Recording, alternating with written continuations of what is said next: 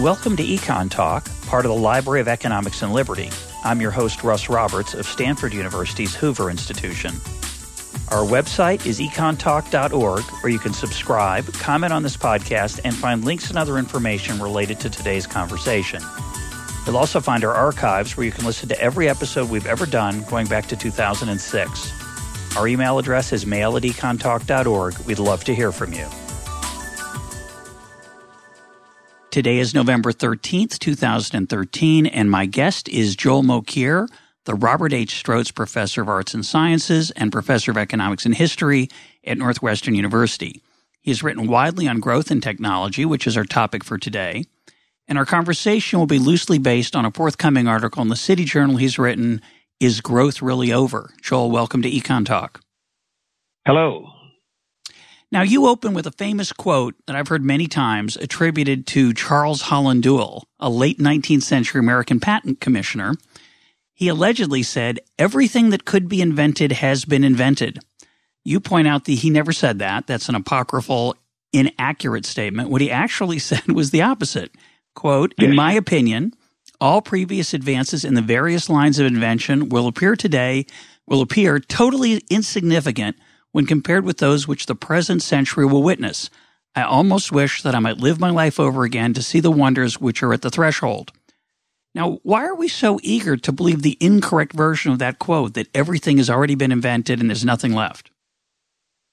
I don't know. That's a very good question. Why we're so eager to believe it? I suppose everybody looks some, for some kind of straw man, right? So, you know, if you're going to say that here, here, look, I mean, here's here's some idiot who said, you know, uh, America would be never discovered five years before Columbus, or you know, the Earth is flat, and then we all have a good laugh at this, you know. But poor man, you know, he he never said it. They people have actually researched this in in in in some detail, and uh, quite quite clearly he was thinking quite the reverse. So I suppose we all look for straw men and sort of people to beat up on after we make our point.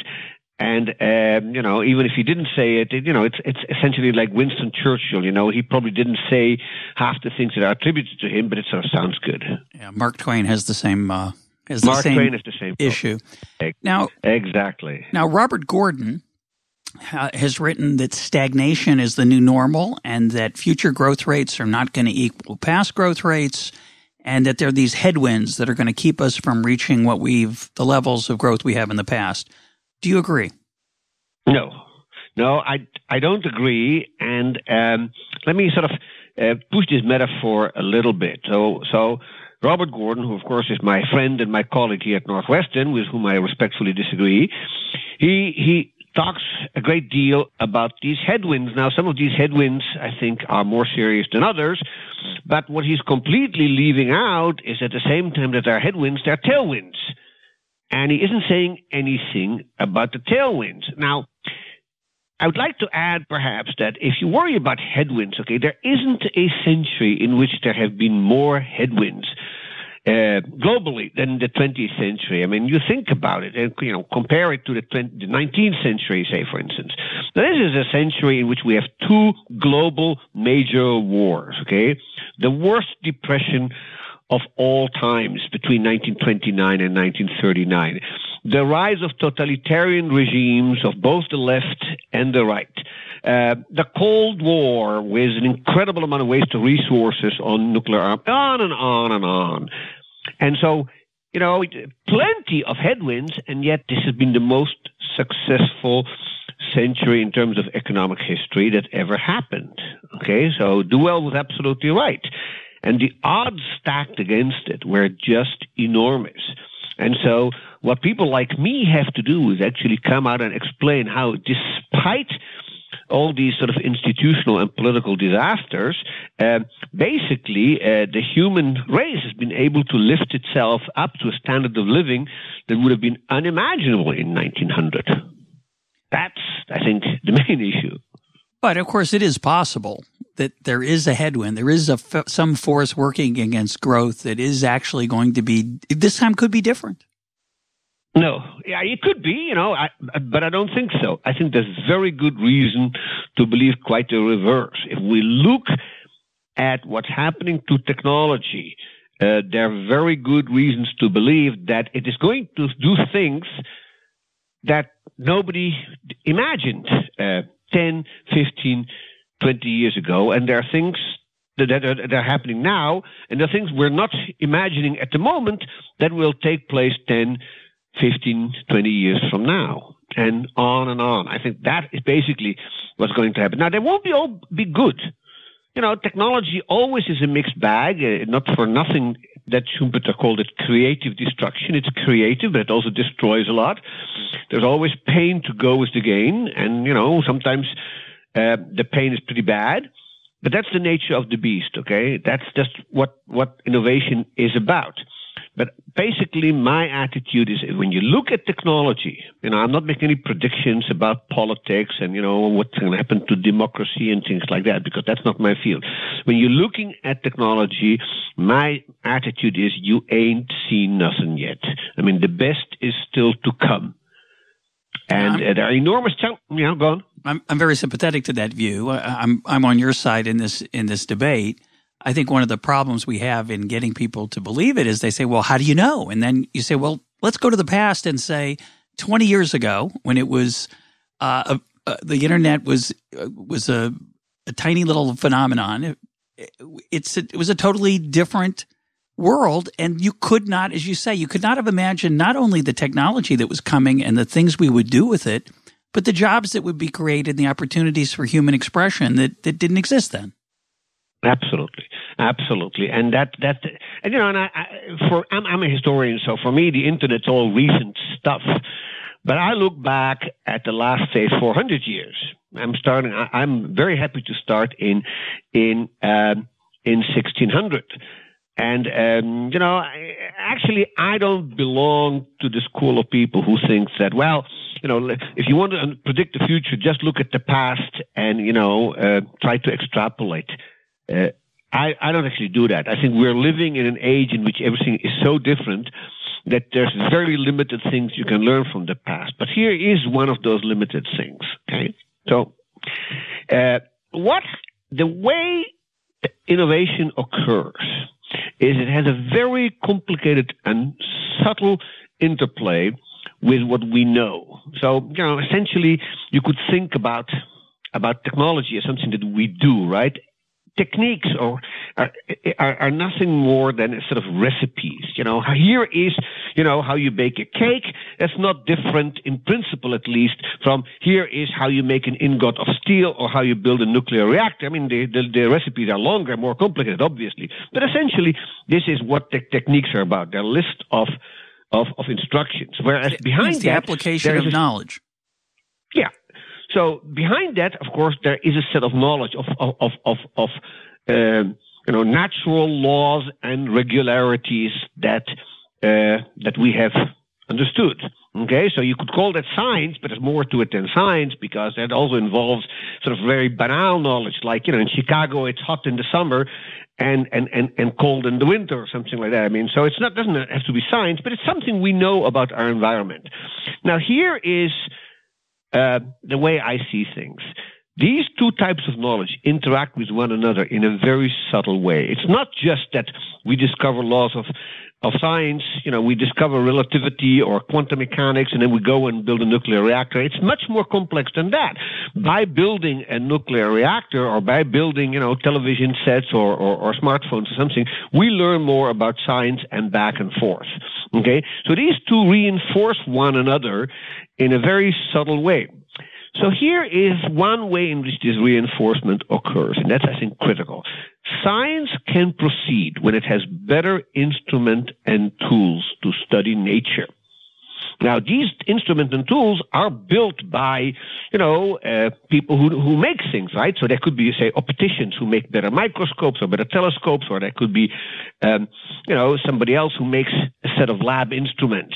But basically, science can advance largely because it has better instrument at its disposal. So it is not by accident that we think of the 17th century as an age in which a scientific uh, revolution occurred because that is when opticians for the first time built a set of lenses by which Galileo could look up in the sky and find uh, the moons of Jupiter, which had never been observed by a human being because our, our eye isn't equipped to do that. So the telescope and the microscope and the vacuum pump and a whole bunch of things like that basically helped trigger what we call the scientific revolution of the 17th century, culminating in, in, in, a grand crescendo with the work of Isaac Newton. That's all pushed in large part by better tools, better uh, instruments. Now, if you think about what we have done in that dimension today is we have added a tool that nobody would have dreamed about before, namely high powered computing. And, you know, you look at what's happening in science today, in any kind of research, not just, you know, natural sciences, any kind of research. It's unimaginable to do it without computers. They gave a Nobel Prize for chemistry this year to a bunch of people uh, who basically started to uh, simulate mo- large molecules with computer programs. That is something that Lavoisier, the founder of modern chemistry, could not have imagined because he couldn't have thought about the kind of computer uh, power that these people have at their disposal, right? He just, if he had to, to do a calculation, he had to do it by hand. And that's the way it was until fairly recently in historical point of view. Today, the computer power that we have is so immense that endless problems that we've been uh, um, struggling with, all of a sudden are within solution, all the way from the solution of, say, you know, very difficult mathematical equations that have no solution, but can be uh, simulated and calibrated by means of machines. All you know, all the way down to studying, you know, 15th century authors and doing a word analysis by means of computers. So this is the most powerful research tool that humans have ever invented. And we've just started to scratch the surface. We just began this. Now, you think about the chemistry and the physics and the nanotechnology that these machines will develop, and you see what they will then do to further instruments, and you could sort of see this mutually reinforcing process that's basically going to launch us into an orbit that we today even cannot imagine. That's why I'm an optimist. You see, I think that's the way things actually work. So I want to bring up two challenges to that view uh, and, okay. and, get your reaction. Uh, Edmund Phelps was a recent guest on the on the program, and he was uh, dismissive of science and inventions as important causes of human advancement, and he emphasizes much more small trial and error applications at, at a very micro level. You, you, seem to disagree with that.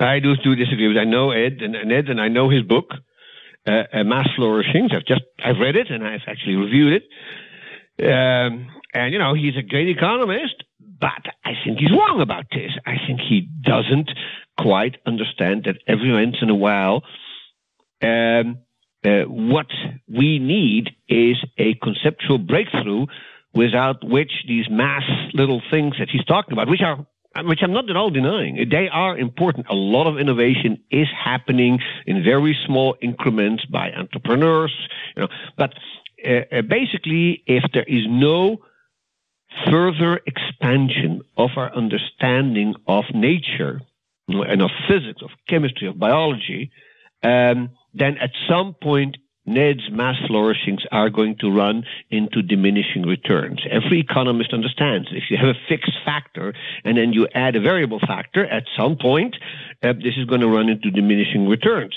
And so classical physics, you know, as it was, uh, you know, culminated in the word of a, late 19th century uh, work of people like, like Kelvin, uh, basically could take you just so far. It could not do for you what quantum mechanics did. And so you need a big step around, and then you need a big step. And once quantum mechanics is around, then a whole bunch of things in electronics and other fields follow. Okay, but with but but I don't think that it's conceivable that things like quantum mechanics and relativity, and you know, I can the list goes on and on, could have developed through Ned's mass flourishing. So he's telling half the story, but he's forgetting about changes in the fixed factor. So he uses and examples. he uses examples like the railroad or the steam engine and suggests that yeah. they're overrated. Well, no. I, I think his, his view of technological history differs quite materially from mine. Um, the steam. Let me let me give you let me let me let's talk about the steam engine because I've you know something about it and I've written about it. So here's the thing about the steam engine, okay? And you're absolutely he's absolutely right. The steam engine, the first working model of the steam engine, was installed uh, by all accounts in 1712 by a guy uh, called Thomas Newcomen, who was a sort of a blacksmith and an instrument maker uh, in England. Now, you think a little bit about the thing that he built. And what he built was an atmospheric engine. Okay, so it was based on the principle, later much modified, that if you create a vacuum in a cylinder, okay, that the pressure of the atmosphere will allow you to push the piston up and down as the steam expands. Okay, so now, what do you have to know to build a machine like that? Well, clearly you don't have to know what we call today thermodynamics, which was which was developed really a century and a half later than the steam engine, and, and actually was more a result of the steam engine than the other way around. But you have to know one thing, Russ, and that and you have to have to understand that the Earth is surrounded by an atmosphere. We actually living at the bottom of an ocean uh, of air. Now, everybody in the world today knows that and understands that. But the truth is that this wasn't really fully realized until one of Galileo's students called Evangelista Torricelli was the first to fully realize that there, that there is atmospheric pressure that is pushing us down on this earth. Okay, and uh, so once you have that, um, you know the obvious thing is you build a barometer, and then you know people were running up and down mountains and showing that the pressure was actually uh, going up or down. As you as we went up, it, it, the pressure went down and so on and so forth. And that the pressure of the atmosphere could be used. So there's this famous picture, and uh, many people who've taken a course in the history of science will have seen it, of these two uh, uh, separate copper globes that were put together by a German scientist called Otto von Guericke, who was also uh, Lord Mayor of, of, of city Magdeburg. And he put those two copper globes together and with the means of an air pump, he sucked out all the air and then he spanned two horses to each side of the of the globe and showed that they couldn't pull it apart, that the pressure of the atmosphere was so strong that horses couldn't pull, pull these two globes apart uh, simply because there was a vacuum inside. Now, that, that was a, a major breakthrough, and this is not a case of mass flourishing. This is a bunch of highly trained, highly educated, extremely imaginative people, uh, Torricelli, Guericke, uh, Blaise Pascal, the famous mathematician, was involved in this. There's a whole bunch of people. And by sort of 1660, this becomes widely known. And there's no doubt that Newcomen must have understand, understood that. Because without that, the whole idea of an atmospheric engine, whether it was the Newcomen, variety of a diff, slightly different variety that was developed a little bit before by a guy called Savery, that you couldn't have imagined a steam engine without knowing that there is an atmosphere. And so people always ask, you know, could the Chinese have built a steam engine? And the basic answer is no, unless they had discovered what the Europeans discovered in the 17th century, which is uh, the existence of an atmosphere. Now, once you have that knowledge, okay, then a lot of tinkering and a lot of sort of little improvements will get you a long distance. But without that, uh, the idea of a steam engine is no more, in my view, no more plausible than uh, building a nuclear reactor without understanding, uh, you know, uh, atomic uh, theory. So, in that sense, I think Ned is wrong. You know, you have to know something in order to uh, in order to build an advanced machine, and much of the, much of the knowledge comes subsequently. I, I, I, I totally agree, but there are times when science makes a big step forward and says, all right, now we can do this and we cannot do that. Okay. Here is another example. Now you get me going. So think about modern chemistry. So modern chemistry has been an incredible source of uh, progress, right? Without modern chemistry, we wouldn't have uh, we wouldn't have fertilizers, we wouldn't have you know uh, uh synthetic materials. We, you, anybody understand, understands it. Now, chemistry, as we understand it today, was essentially the product of, I would say, at most a dozen people working between 1760 and 1800. Okay, the largest of which was Antoine, the great Antoine Lavoisier, but there were other people involved. Okay, but this is a major scientific breakthrough. After which, you know, lots of mass flourishing are possible. Without those people, without modern chemistry, uh, this would have been inconceivable because people had the totally wrong model of how materials work and um, and and no, nothing would have nothing would have really worked out. Okay, you want another example? You know, why don't you get me going? Well, let, me, let me let me chal- let me challenge you with a different issue because I'm I agree with you. Um, let me right. let me ask you a different question. Uh, Tyler Cowen, also a previous guest on this program, mm-hmm. has said, "Well, the the rate of growth is slowing down, and uh, what's coming in the future is actually we're going to maybe have some acceleration along the lines you've talked about because of smarter machines and tools. But for the average person, it's going to be kind of bleak because smart machines are going to take away the jobs and the skills that we have, which is our humanity, our creativity, our brains. And uh, the people at the upper end are going to be happy and rich, but the average person might have a lot of trouble in a world of smart machines. What do you, as an optimist, how do you answer that? Well, that that you know, this is a much more, I think, serious issue. I think it can be dealt with, okay, but that kind of danger always exists. Technology has the tendency to make skills obsolete, and the real problem is not that it will not create new jobs, new occupations, new specializations, new challenges. The problem is that the people who are losing their well, they're not losing their skills, but their skills become sort of valueless. Um, these are people that typically will be very difficult to retrain in the new in the new occupations. And so, what you may well observe is a whole generation of people who will sort of go through what the handloom weavers went through in the Industrial Revolution, which is their skills became obsolete. They were uh, too old, or for some other reason, uh, uh, incapable of being retrained, and they died bitter and disappointed, and many of many of them poor. That is what technology does. Now, in the very long run, I think the economy will cope with that, and it will cope with that in a variety of ways. One of it, of course, which will be will be that we are going to be creating new occupations that are a result of the new technology. Okay, so you've asked somebody in in a, sort of in 1945. Oh well, we forget. Oh, suppose you told somebody, you know, that machine that you that von Neumann built, you know, that machine is going to be really small and it will have the, you know five million times the computing power. And here's what it's all it will it, it will can do. And he will, would have worried. Well, what kind of work will people do if machines will do all the thinking, all the computing? So here is an occupation that a person in 1945 would not have imagined. I just pulling something out of a sleeve, but you could make many. Say uh, um, a computer game developer. So people who write computer games. Now, the notion that you could play games on a computer would have been rather uh, bizarre uh, bizarre in somebody in 1945. I mean, they would think of computers as calculating, you know, ballistic trajectories, but, you know, playing Pac-Man or, you know, fighting the Trojan War all over again, which I understand you can do today in computers. Uh, that kind. So there are, there will be new occupations for people like that, or people who do cybersecurity or, or, or, or, or things like that. Uh, here's another thing which I I, just uh, occurred to me the last few days because NPR were doing a, a series on this. But this is absolutely true.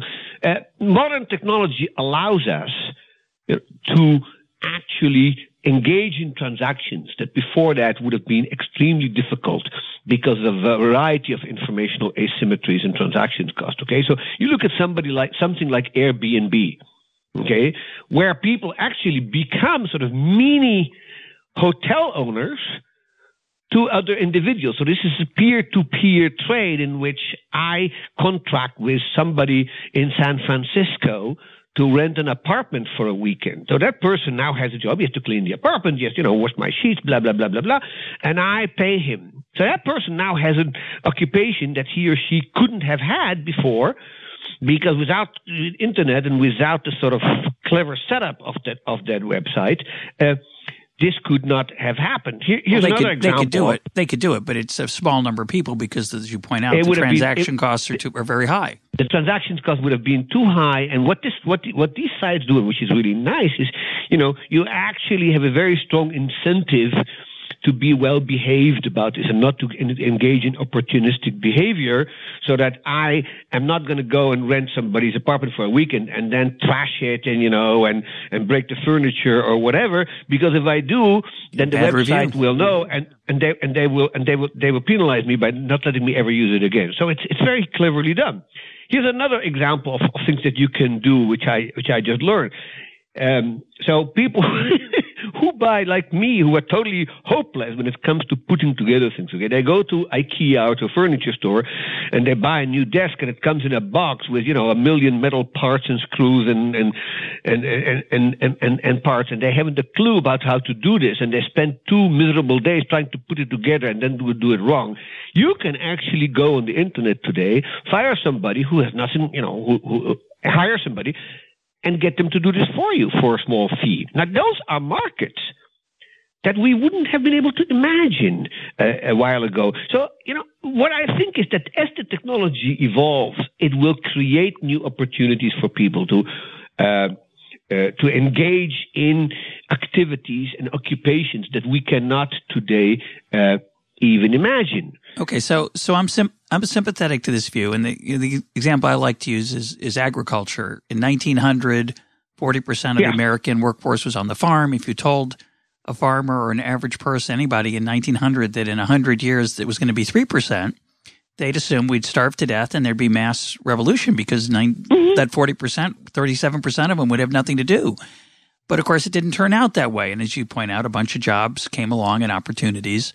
But I think Tyler would argue, I want to give Tyler Cowen his due. I think he would argue that, well, what happens when the computers create their own computer games and the human beings can't do it anymore because they can't compete with those really smart machines? Well, we are we are still groping about what computers can and cannot do, and it is quite clear that, of course, they can do a lot more things than uh, we can do today. You know, when I will have a robot do a root canal job on my on my tooth, I'll start really worrying about that. But I think that's a stage we will not reach in the foreseeable future. And of course, what will happen is as computers do more and more jobs that were uninteresting, routine anyway, more and more people will be able to get into uh, jobs in which where it will be very hard for computers to to step in. Okay, so I'm gonna I'm gonna push back. I'm gonna push back on that. Okay, I, again, Yeah. I, I like your argument, but what about the following? Uh, what if I'd said to you 15 years ago the same argument? You said, "Well, the day when when a when a robot can take out my prostate because it's got cancer, that's the day I'm going to worry." But we do have essentially robots that do that. Now they're guided by human beings. The issue, I guess, is whether the skill set that it takes to run that robot, to run that laser, if it becomes a very easy thing to do as the machines get smarter and more effective, it's going to be harder to make a good living as a surgeon. It may be it may be uh, harder to make a living Or as a a surgeon dentist. doing what surgeons. No, no, listen. It's true. It will be harder to make a living as a surgeon doing what surgeons do today. But the whole point is that if when when robots are doing more and more routine things, I mean, you know, uh, you know, appendectomies and, and and things like that, skilled surgeons will be able to push the envelope out even further to do things which robots cannot do yet. And then when robots get there, they will just keep keep keep ahead of them. Now, in the process, I think more and more jobs, more and more occupations will disappear. And that's I there I totally agree. I, I, I agree with Tyler. Most of the things that will disappear will be routine. So let me let me take a step back. Okay, what mechanization has done over the last 250 years, as you pointed out in agriculture, for instance, it's basically eliminated much of the back-breaking, uh, difficult work that wore people out, And that's and been great. them it's been Yeah. a good thing.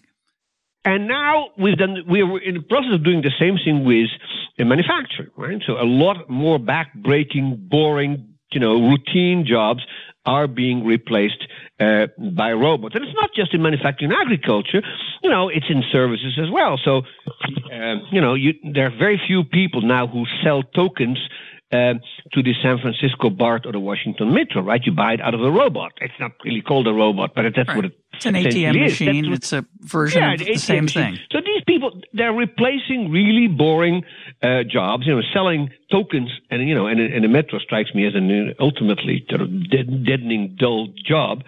Um, and so we replace these by robots. Now, you know, what what happened to the person who was selling these these tokens? That's a hard question, but clearly nobody young is going to say, I am going to have a career in a doing something that is routine uh, and dull because that's being done by machines. I'm going to find something that's more fulfilling. And precisely because technology is pushing on, such new jobs will be opening up. Now, that said, I also think that what you see over the 20th century in the in, in the long run, not so much in the short run, in the long run, is people are working less.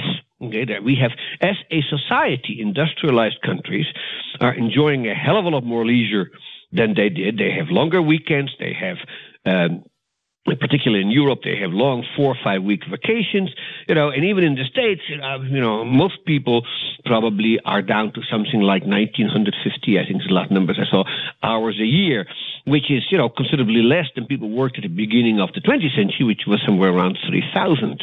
So we have cut the working year in the United States by a third, and in Europe probably more, probably by, by half. So people are working less. They are spending more time uh, um, living a life of leisure as retirees and living a life of life of, of, of quasi leisure as people accumulating their human capital. So we will have more time for ourselves, you know, to do things that are fun. And here is the kicker, Russ. Okay.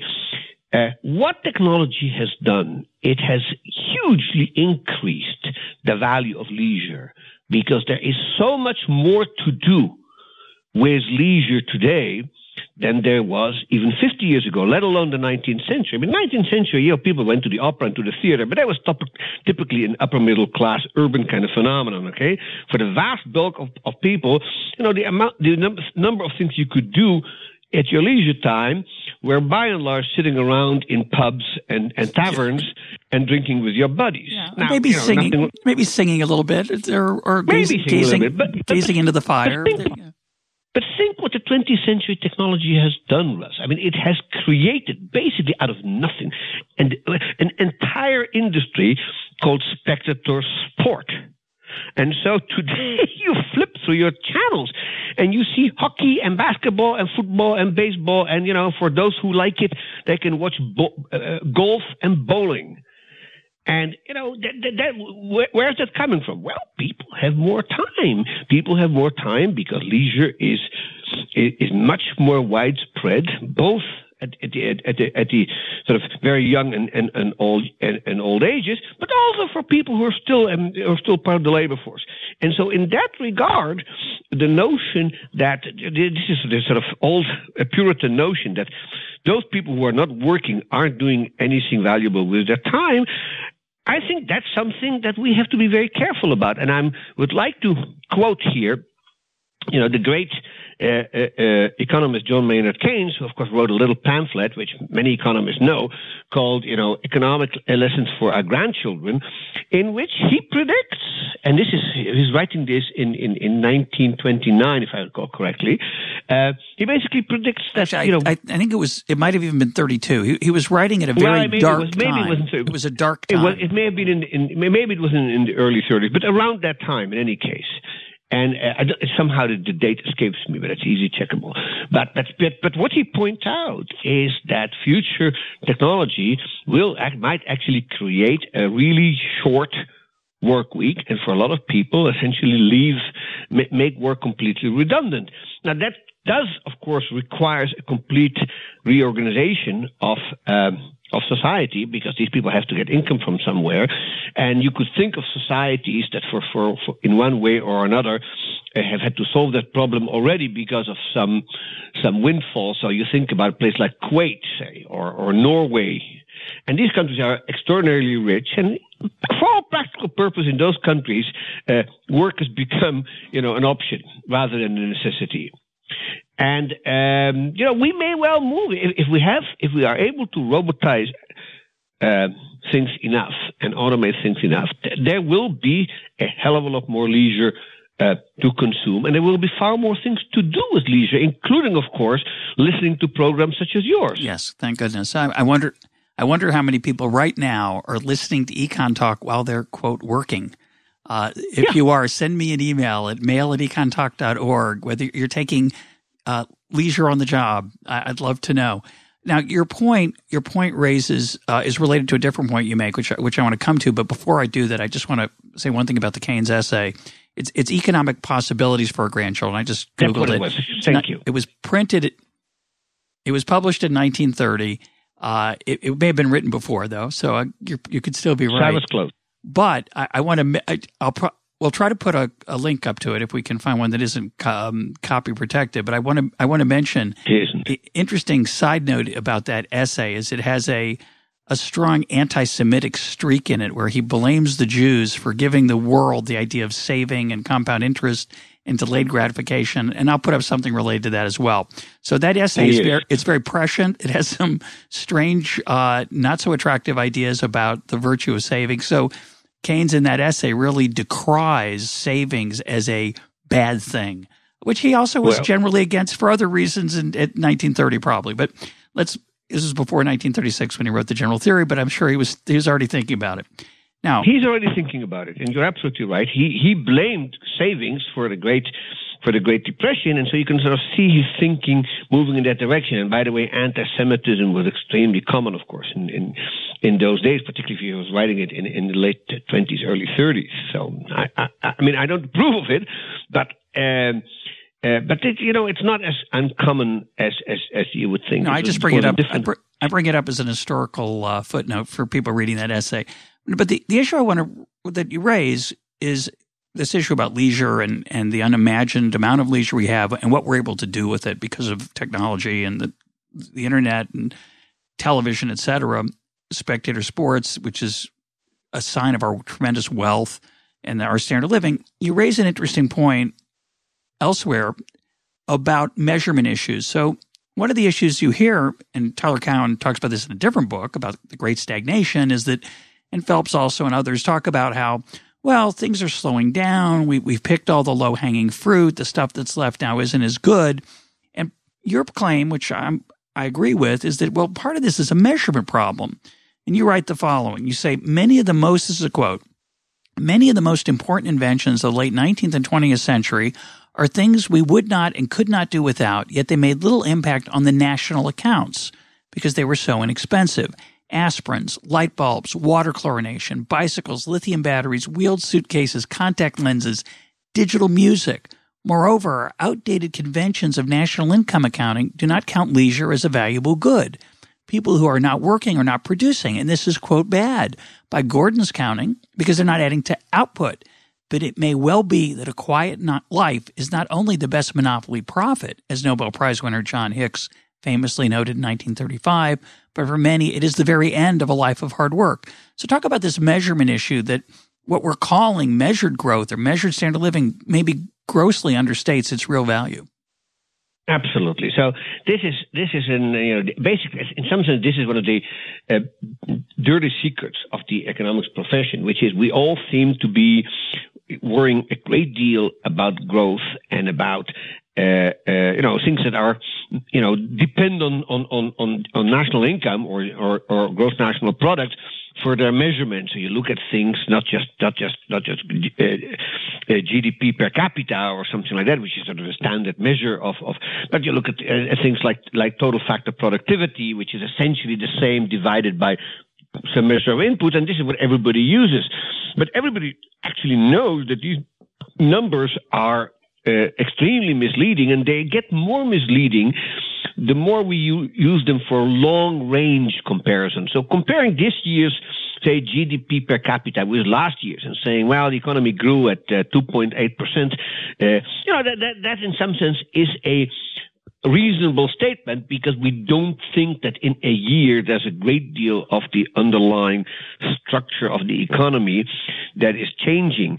But we always have to keep in mind that these um, uh, measures were designed for sort of what I call a wheat and steel economy. So with economy that produces a, you know, a bunch of goods that are more or less of constant quality, basically the same sort of basket of goods are being produced. And if we can next year produce more of it, because we have better machines or better technology or we work harder or more people join the labor force, then we have more we have more output and so we have more income and we're richer and everything is good. Uh, uh, the problem, of course, occurs when you start looking at these things over longer periods of time and you start realizing that it becomes very, very difficult to compare to t- years in which a whole bunch of new goods and services have become available that a previous generation not only didn't have access to, but really couldn't even dream about. So we have in economics a concept which, which we call um, consumer surplus, which is you know, basically a measure of how much better off you are as a result of a, a new good or a new service. And um, sort of different ways of measuring it, but uh, the sort of standard way is sort of trying to imagine going to a consumer and say, well, how much would you demand to be paid if we took that good away from you and put you back in, you know, 20 years ago when that good didn't, didn't exist.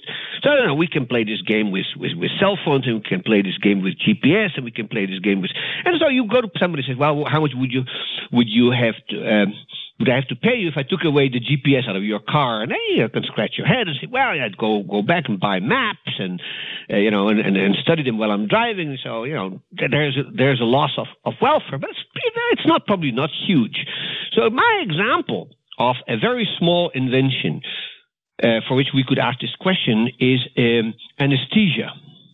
So you go to mm. somebody who's about to have surgery and you ask him, how much would you demand to be paid if I took out your appendectomy without anesthetizing you, without putting you to sleep? You know, just, it would be infinite. Nobody would agree. The sum would be infinite. And, you know, now anesthesia, what, what has anesthesia contribute to GDP in when it was introduced in the in, in the 1850s and 1860s. Not very much. Nothing. Yeah, you know. not very it's, much. It's, it's, you know, it's small. But that is exactly the kind of thing that I think we fail to account for in our calculations. So, you know, that, that's why I gave that whole list of things. And, you know, I, at least we could make this list infinitely, infinitely large. It is these small things that actually don't amount to an awful large part of our income and product um, that um, that actually have improved life a great deal and that we really wouldn't want to do without anymore. And the, the, the, fact, the fact of the matter is, despite the best efforts of economists, um, it's very difficult to account for that because not only that new goods are uh, showing up that never existed before, but also the old goods are getting you know uh, considerably better. And you know there are techniques of dealing with that called hedonic techniques. They're but not very in, good. in goods that have they're not very good because goods have many attributes. So you ask, you look at your laptop and you ask yourself, in which ways is this laptop better than the 386 that I had in the 80s? You know, I could give you a list of 50 ways. It's not just speed or calculation. The screen is sharper and the, I mean, on and on and on and on and on, right? So you can't, the list is, is, is huge. The same is true, say, about, you know, automobiles, about communications, about on and on and on. So it's very hard to do this. And so in an age at which new products and new services come online all the time, and in which the old things are getting better in quantum leaps, okay, our national in- income accounting system complete, completely fails us. Now, I should add that it doesn't just uh, undercount things because it doesn't count improvement. It also overcounts. Okay, in some ways, of course, national income accounting uh, uh, overcounts how much we're producing because it doesn't to take into account uh, various inputs, various costs that are incur- incurred to society, even if nobody foregone. actually pays it. So yeah, foregone yeah, leisure. So look, well, foregone leisure, but you can also think about about any kind of, say, environmental damage that that that, that production causes, including, for that matter, global warming, which may be maybe maybe the mother of all environmental disasters. Um, and you know what, what's happened is, you know, for 200 years, people have been burning coal and natural gas and oil, and you know, emitting carbon dioxide in the in the atmosphere as if it was free. And it turns out it isn't free. Okay. Now, had we done the calculations correctly, we should have actually charged them for uh, uh, contributing to the damage to the planet and deducted those costs from their net value added. But we haven't done that because, of course, the atmosphere isn't owned by anybody. And so we, so in, now in the short run, in you know, comparing year to year, that may, doesn't make any difference. If you compare GDP today with GDP 100, 150 years ago, then it becomes meaningless. Yeah, I, I, it may be too high, it may be. I want to emphasize that, but I also want to make the point that I, I do think that uh, pumping sulfur dioxide into the atmosphere, which we, I think, do less of. I think in many ways the environment's gotten cleaner over the last, say, 25 or 30 years uh, when people make these growth comparisons. And so you're right, pollution is a negative. Uh, I think global warming remains to be seen. It may have a catastrophic impact. It certainly is not all that carbon dioxide you've talked about, other than building it up, hasn't so far had enormous impact on hu- in human well being or longevity. Whether it will in the future is what we're we're worried about. So it's oh, yeah, an interesting yeah. it's an interesting challenge to even conceptualize sure. how you should measure it. But but the point you're making about about the challenges of measuring you talk about anesthesia, the example I like is the the worriers, the the negative folk like like Tyler and others who argue that well airplanes haven't gotten any faster. So it still takes, you know, we figured out the airplane, that's glorious, but then we haven't figured out the portable jetpack, and that doesn't seem to be happening. And so therefore we're kind of stagnating. What I'd respond to that, one of the things I'd respond is that while I'm sitting in the airport, instead of having to hire a string, a set of, of musicians to follow me around to provide portable music when I'm on my trip, right? Which is only a luxury that a king could have had in, in the 19th century yeah. in his carriage. I have a thing in my pocket, in my pocket that plays 10,000 songs at a quality that was, uh, that's unimaginable. So th- there's enormous improvements, as you say, when we look across all the different, the different margins. Yeah. But I will I will take this a step further. But I totally agree with you. But it's, it, and it isn't just the music. You know, it's communication. You know, you can actually do your work. I mean, I take a laptop with me. I spend three hours on a plane. Uh, uh, um, Uh, to give a lecture somewhere, and I'm actually fixing my, my, my PowerPoint while I'm sitting on the plane yeah, because everything I need, all, everything I've written over the last 30 years is in that hard disk. And so if I say, gee, where did I say this and then that? I go do a search and bang, there it is, you know, at, at 30,000 feet in the air. But here's something even deeper than that. I think complaining as Tyler does and other people do saying, well, you know, we have after 40 years of, of, of, of technological change, it just takes as long as is as it, as it did in, in, in, in the 60s to fly from New York to London. And that's basically like complaining in 1890 that was all the technological change in in the 19th century horses don't run any faster you know that's horses don't run any faster, and there's probably not many ways in which we can make them run sufficiently faster to make much of a difference. But the point is, the horses basically at some point are being removed from being the fundamental means of transportation and replaced by something entirely different. I would think that one of the things that is and that I think this is a major, major change. One of the things that is coming it's not coming as soon as I thought it was going to come, but it is coming. Uh, is the death of distance. That is to say, it's a fabulous uh, point. Uh, that that is, we are basically no longer having to use airplanes in order to communicate for most of human needs. I'm saying most. I'm not saying all. I fully well understand that at times it's very important to have that personal contact, to share that beer, uh, to uh, you know have that meal together to you know to, to, to that by and large I think uh, what we are going to see is that communications and human interaction are going to be digitalized to a degree that we can't even imagine yet except when you're looking at two kids in high school sitting next to one another and instead of talking they're texting. Yeah and you go, what is going on here? Why don't they talk? Well, this they're, Different generation. they're comfortable with this.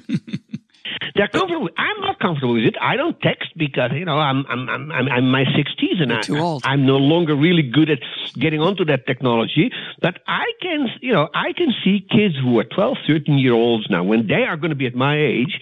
You know this will be perfectly natural to them, and so for them there is once you text to somebody with, with, somebody sitting next to you, okay, there is no reason that for that person to be next to you. He could well be in Idaho and you could be in Maryland, and you know you're just texting, you're just communicating as if you were sitting next to one another. The same would be true for conferences, for meetings, for family reunions, for a lot of reasons that people are flying. Now, it is true that at the moment, airport, airline traffic is still going up, but I want to remind people of um, 2001 and 9/11, where where airline traffic was basically ground to a halt for a couple of months, and how clever we were at that time with the technology that's now vastly improved in actually, you know, uh, substituting for travel and having meetings and conferences.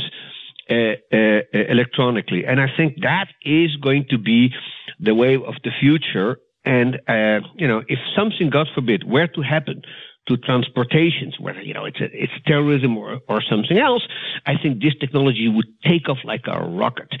Now, here's one more point about this: if that kind of thing is going to happen, it isn't just airline traffic that will be affected. It will be, you know, uh, uh, regular traffic. And so, if you're stuck in a in a uh, traffic jam uh, at rush hour in LA or in Chicago or in Washington D.C. or somewhere else, you know, 20, 30 years from now, the vast bulk of people who have to drive to their little cubicle or their little office uh, uh, uh, today may well be able to do things from their living room at home.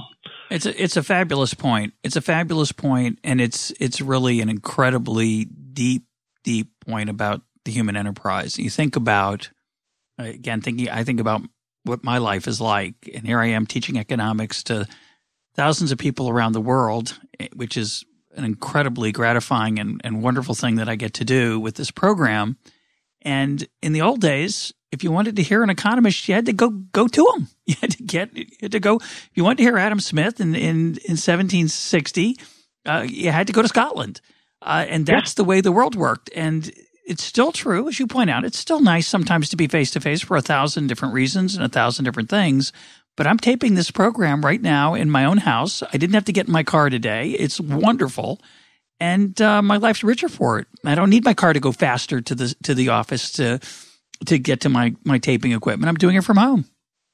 And think of think of the liberating effects that this has. I mean, it isn't just that we'll be saving innumerable uh, human hours in which people are uh, which are wasted in commuting. By the way, the cost of commuting is not figured in in national income accounts, as you know. I mean, if you spend if you spend an hour and a half driving to to work each day, you know, bumper to bumper traffic, that counts as leisure.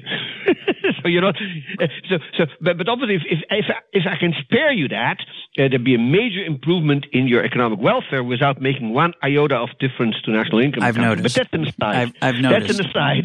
And I, by But the the way, main- I, I have to interrupt. I have to say that I just I didn't want to presume when I used that example of Adam Smith that I was anything like Adam Smith and as and as esteemed and um, insightful as my guest is. I'm not comparing you to him either. But None of uh, us. just an None old. I us just been an old economist. No, no, none, none, none of none of us can compare to the master. But here, but here is one more thing about thing about this, okay? And that actually, I think, is terribly important.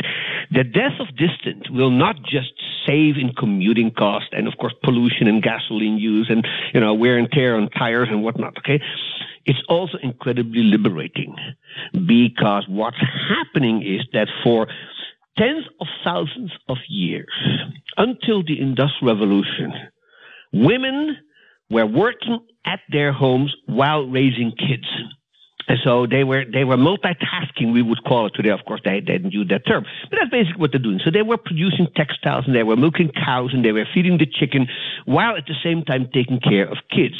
What the Industrial Revolution did by creating the factory system, and then later on, if you know the the offspring of the factory system, like the office system, which is basically a factory system in which people sit at desks, but but it's essentially the same, uh, is they separated the worker from her household and put them in a different in a different environment. And so that's what that's what essentially the Industrial Revolution did. That didn't exist before 1750, or practically not. Everybody worked at home. By 1914, in most industrialized people, whoever worked, industrialized nations, whoever worked, worked away from home. Now, with the electronic digital revolution, okay, we can return people to work at their homes if they so choose. And I'm saying this as a brand new grandfather, okay, whose daughter has a job and who is now scratching her head on how she's going to go back to work, uh, who's going to take care of the baby. And part of the answer will be is you will because you can actually turn on your computer at home and, and when the kid is asleep or when the kid is playing with, it, with, with, with his toys, you can sit down and do your work. If you had to be in the office, if you had to be in the factory, if you had to be in the store, you would not be able to do that and you would have to find a nanny or you'd have to find a babysitter or you have to find a grandmother or worse you would have decided not to have the child because knowing this in advance. And i think that that kind of thing is what the death of distance will really do. It will return people to their families it will return people to their homes because they no longer have to go to offices and factories. Now, they still have the option. So if you really like to get out of the house and you need the water cooler effect or you need to, you know, to sit there with your buddies, you know, in the office and talk about sports or talk about work, that option still exists. Yeah. But this sort of nine to five commitment, five days a week, that will slowly erode for more and more and more people. And I think that is actually a huge development because that is the way humanity lived before the Industrial Revolution. Yeah, it's a it's a beautiful um, and I think true uh, insight. Now, why is it important that technology keep advancing? A lot of people would say we have enough stuff. We don't really need all these improvements. Our standard of living in the developed world is plenty high enough. We have these worries, perhaps about the environment, other things. So let's just let's stick with what we have, and um, we'll be fine. So here's my take on this, okay? And, I don't want to come across as somebody who is sort of a technology uber alles kind of guy. You know, I don't think technology is an undivided good. I think it always has. You, know, you get the bad with the good, and for every positive outcome that and every opportunity that technology create, there are costs and there are what what what what Edward Tenner has called bite back. Okay, so you what you do what what happens is you come up with a new a new invention or you improve some form of technology and um, you realize it improves life in some dimension, but somewhat unexpectedly, there's some side effect, some unexpected bite back that happens. And so uh, you have to find a solution to that. And then technology often solves these issues. And then you have to uh, look at the solution, and it turns out it created bite back, and so you have to find a solution to that, and so it ever, it goes on forever. Let me let me give you an example which I like and which really drives the point home. Okay, so the human being has a built-in craving for sweets. Okay, we like sugar, we like honey, we like them. That's I think that's hardwired in us. I mean, I don't know absolutely sure, but I, I believe that's the case. Now, sugar was a major, major uh, problem to acquire, you know, until you know a couple of centuries ago, when finally Europeans were able to grow sugar at, at terrible cost to other people, but that's a different story. In the Caribbean, and then in the 19th century, they actually discovered they could grow sugar themselves, and uh, uh, from sugar beets. So by say 1900, say, sugar is cheap, cheaper than it had ever been uh, in history, and people had access to as much candy and as much chocolate at very at very low prices. One small problem: sugar destroyed their teeth. And so from 1900 till about 1950, uh, the quality of teeth of people was declining dramatically because the sugar was wiping out their teeth. And so this was an unexpected bite back. Nobody had suspected that sugar was going to do this. And so here we have technology, if sugar technology, if you want, uh, uh, making an improvement, making us feel good because we can eat candies and chocolate, but what, but destroying our teeth. And so a new solution had to come up with uh, to avoid uh, teeth de- tooth decay. Guess what?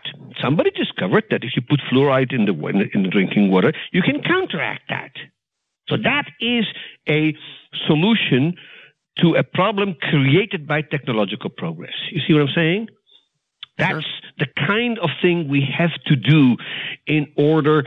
And, and so the same is true on a somewhat larger scale with food. So we, you know, for, for, a lot, for, for most of history, the problem of people was they weren't getting enough to eat, and particularly they weren't getting enough uh, uh, uh, fats and proteins. So we solved that problem because we're clever and we, our agriculture is more productive and we can, you know, we can produce, every American can eat roughly, almost every American, I don't say every because it's always, you know, corn, but the average American surely can eat as much as fat and sugar and salt as they want. One small problem, there's bite back. We're, as a nation, we're getting obese. Obese has major health effects. We all understand them, you know, diabetes, heart attacks, blah, blah, blah, blah, blah. So now we have a bunch of scientists who are trying to figure out what exactly it is that makes some people more obese than others.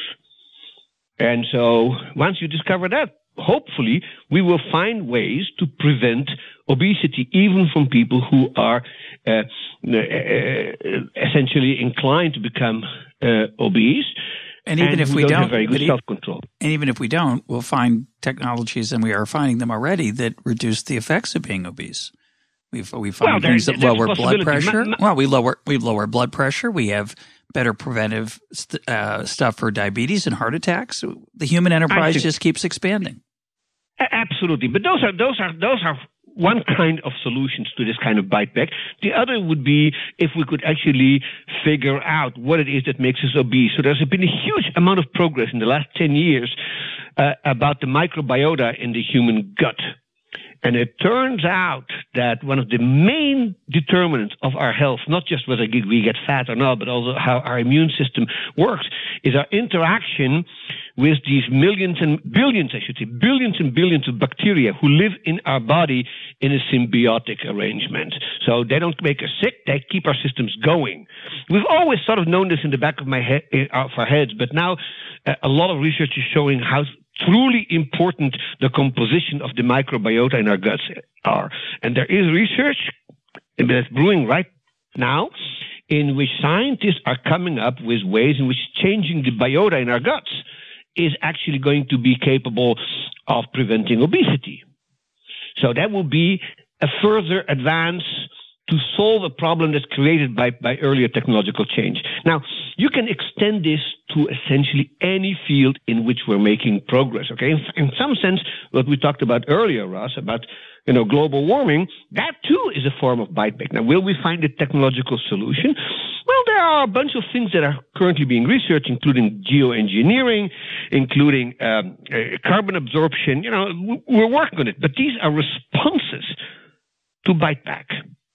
Okay, and that I think is why technology cannot afford to slow down because basically, much like the Red Queen in Alice, okay, we have to run to stay in place because past technology has has created messes. It has created untidy things in the world, whether people are too fat or there's too much carbon uh, dioxide in the atmosphere, or because we've invented antibiotics around which. Uh, around which bacteria can mutate. Okay, there's always something that you didn't think of when you came up with the, with the invention, and so you have to invent further to fix it. Well, the other that's part, the nature of yeah, that's the nature of technological change. yeah, the other part is I just think it's it's part of our nature to to strive and to discover and to say, oh, stop doing that. It's uh, we've got enough. Is just not what we're about as a species. So, oh, we're out we're out of t- we're out of time. Why don't why don't you why don't you summarize your message? Summarize your message to those who view the future with fear and suspicion. Given that you're an optimist Uh, give give me a closing give me a closing summary of your worldview. Yeah. So so my, my sense is that if we just are able to keep our political and social institutions from interfering, which is always a big if, and that's a separate, as a separate conversation we will have.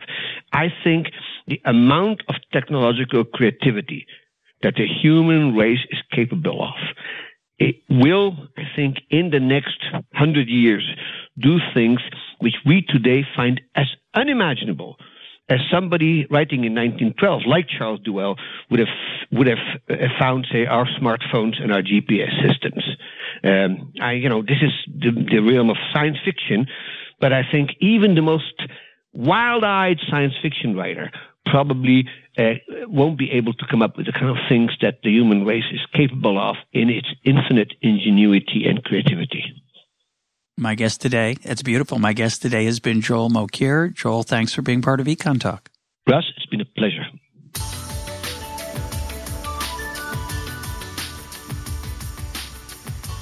This is EconTalk, part of the Library of Economics and Liberty. For more EconTalk, go to econtalk.org, where you can also comment on today's podcast and find links and readings related to today's conversation.